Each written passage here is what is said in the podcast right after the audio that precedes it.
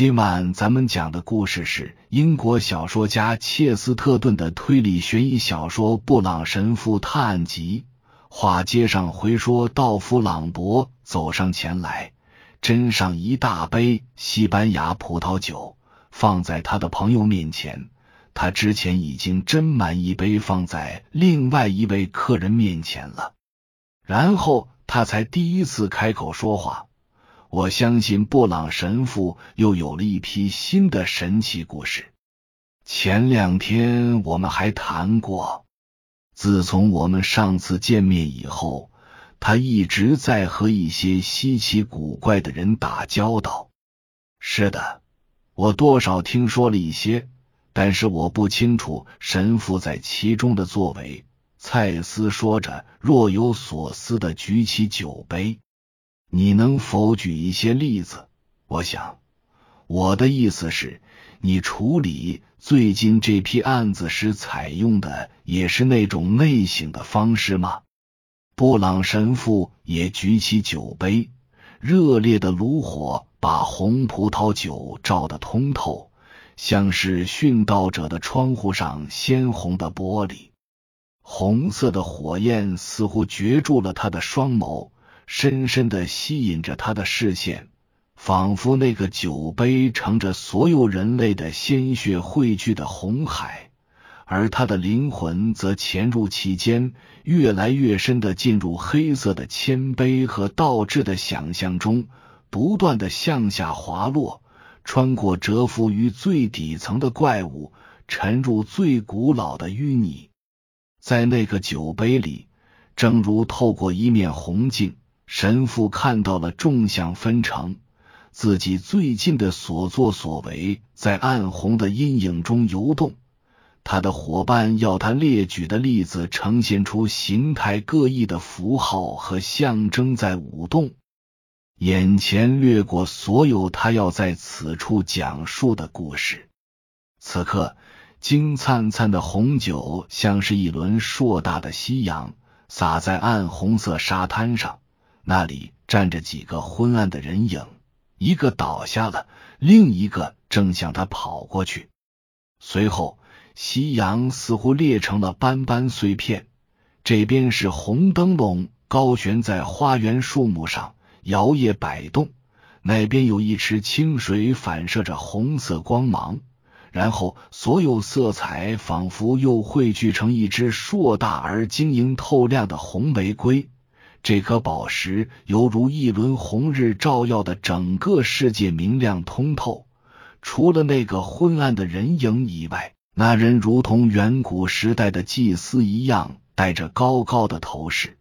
而后，一切又都渐渐消散，只剩下一撮火红的胡子在荒凉、灰暗的旷野上随风飘动。在那个美国人的挑动下。所有这些都在他的记忆中浮现出来，逐渐形成一桩桩轶事和一场场争辩。他们将在随后的故事中一一再现，只是换成了他人的视角以及他人的心境。是的，神父将酒杯缓缓举到唇边，说道：“我记得很清楚，三国王 （Three Kings）。”东方三博士或三贤士 （Three Wise Men） 依据圣经马太福音，有几位博士在东方看见伯利恒方向的天空上有一颗大星，便带着黄金、乳香、没药，跟着他来到了耶稣基督的出生地。有人认为他们分别是卡斯珀 （Casper）、梅尔基奥尔 （Melchior）。和巴尔萨泽 （Balthasar），美国诗人朗费罗 （Henry Wadsworth Longfellow） 据此写了题为《三国王》的圣诞颂歌。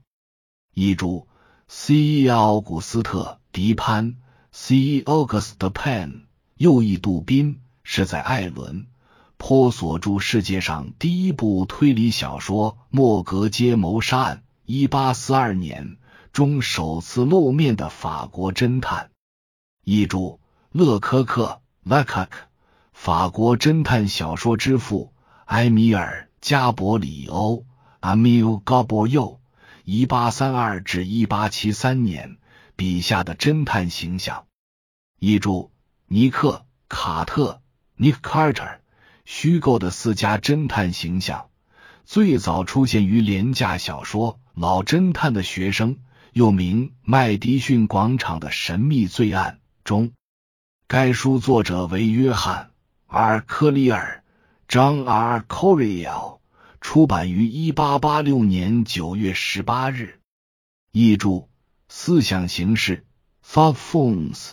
主要为神学用语，指在特定时间或地点对某一问题进行思考时通用的预想、意象和词汇等的组合。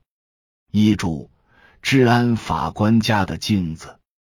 詹姆斯·巴格肖和威尔弗雷德·昂德希尔是一对住在郊区的好朋友，喜欢在夜里漫步闲聊。随心所欲的穿行在寂静无声、了无生气、迷宫般的大街小巷之中。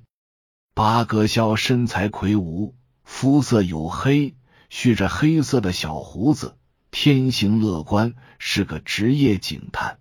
昂德希尔有张瘦削的脸，长着浅色头发，看起来很敏感，是个业余侦探爱好者。警探口若悬河。业余爱好者洗耳恭听。要是热衷于科学传奇的读者看到这个场面，恐怕会大为惊诧。我们这个行当，巴格肖说，是唯一一个人们认为从业人员总是在出错的行当。毕竟，人们不会写那种美发师不会剪头发，还需要顾客来帮忙的故事。或者那种出租车司机不会开车，还需要乘客来教他出租车驾驶之道的故事。尽管如此，我从来不否认我们常常会有墨守成规的倾向，或者换句话说，要遵守一种规则。这种情况对我们不利。传奇小说作家们所犯的错误就是。他们甚至无视遵守一种规则让我们拥有的优势。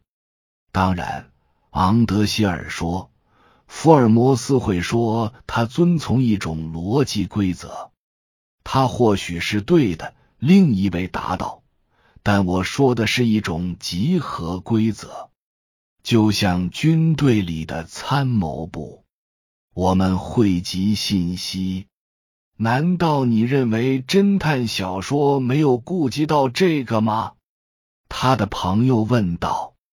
哦，就拿福尔摩斯的任何一件假想案件，还有官方侦探莱斯特雷德来说吧。可以这么说，福尔摩斯能够猜出正要过马路的陌生人是个外国人。纯粹是因为那人查看有没有来车时，先朝他左边看，而不是朝右边看。我承认，福尔摩斯没准能猜出那一点。我也相当确信，莱斯特雷德绝对不会有任何那样的猜测。但是，人们遗漏了一个事实：不能猜测的警察很可能事先就知道真相。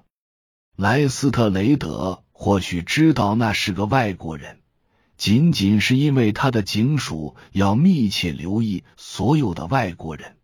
有人说，他们也会留意所有的本国人。作为一名警察，我很高兴警方掌握了这么多情况，因为每个人都想做好本职工作。但作为一个公民，我有时不由得会想。警方是否知道的过多了？你不会真的说？昂德希尔狐疑的叫起来：“你了解走在一条陌生街道上的每个陌生人的所有情况吧？如果有个人从那边的房子里走出来，你会知道关于他的一切吗？如果是房主，我应该会知道。”巴格肖答道。租住那座房子的是个文人，还是个英国和罗马尼亚混血儿。他平常住在巴黎，为了他的某个诗句才过来小住的。他叫奥斯里克·奥姆，一个新潮诗人。我觉得他写的诗相当难懂，可我指的是街上所有的人。他的同伴争辩说：“我在想，这里全都那么陌生、新鲜，难以描述。那些光秃秃的高墙，每家每户都隐身在大花园深处，你根本不可能认识所有的人。我认识几个。”巴格肖答道：“我们边上的这道花园墙是汉弗莱格温爵士家的地界，大家都叫他治安法官格温先生。这位老法官曾经为战时间谍的事争吵不休。隔壁那座房子属于一位富有的雪茄商人，他来自西属美洲，人长得很黑。”特别像西班牙人，但他有个非常英式的名字布勒。再往前的那座房子，你听到什么响声了吗？听到了，昂德希尔说。可我实在听不出那是什么东西发出的声音。我知道是什么，侦探回答说，那是一把大口径转轮手枪，开了两枪。然后是喊救命的声音，是从治安法官格温先生家的后花园传过来的。那里可是宁静和守法的天堂啊！他迅速朝街两边看看，然后补充说：“后花园唯一的大门是在另一边，要绕半英里的路。我真希望这面墙矮一些。”或者我轻巧一些，不过也得试一试。前面要矮一些，昂德希尔说，而且那边还有棵树，应该能帮上忙。他们急忙赶过去，来到一处墙头陡然降低的地方，好像有一半陷进了地里。但见一棵花园里的树从昏暗的墙头探出。在孤零零的街灯照射下，怒放的鲜花蒙上了一层金色光晕。巴格肖伸手抓住那根弯曲的树枝，一条腿搭上矮墙，没过多大功夫，他们便站在了花园边齐膝深的花草当中。以上是由奶锅大叔给您播讲，感谢收听。每天晚上二十一点三十三分准时开聊。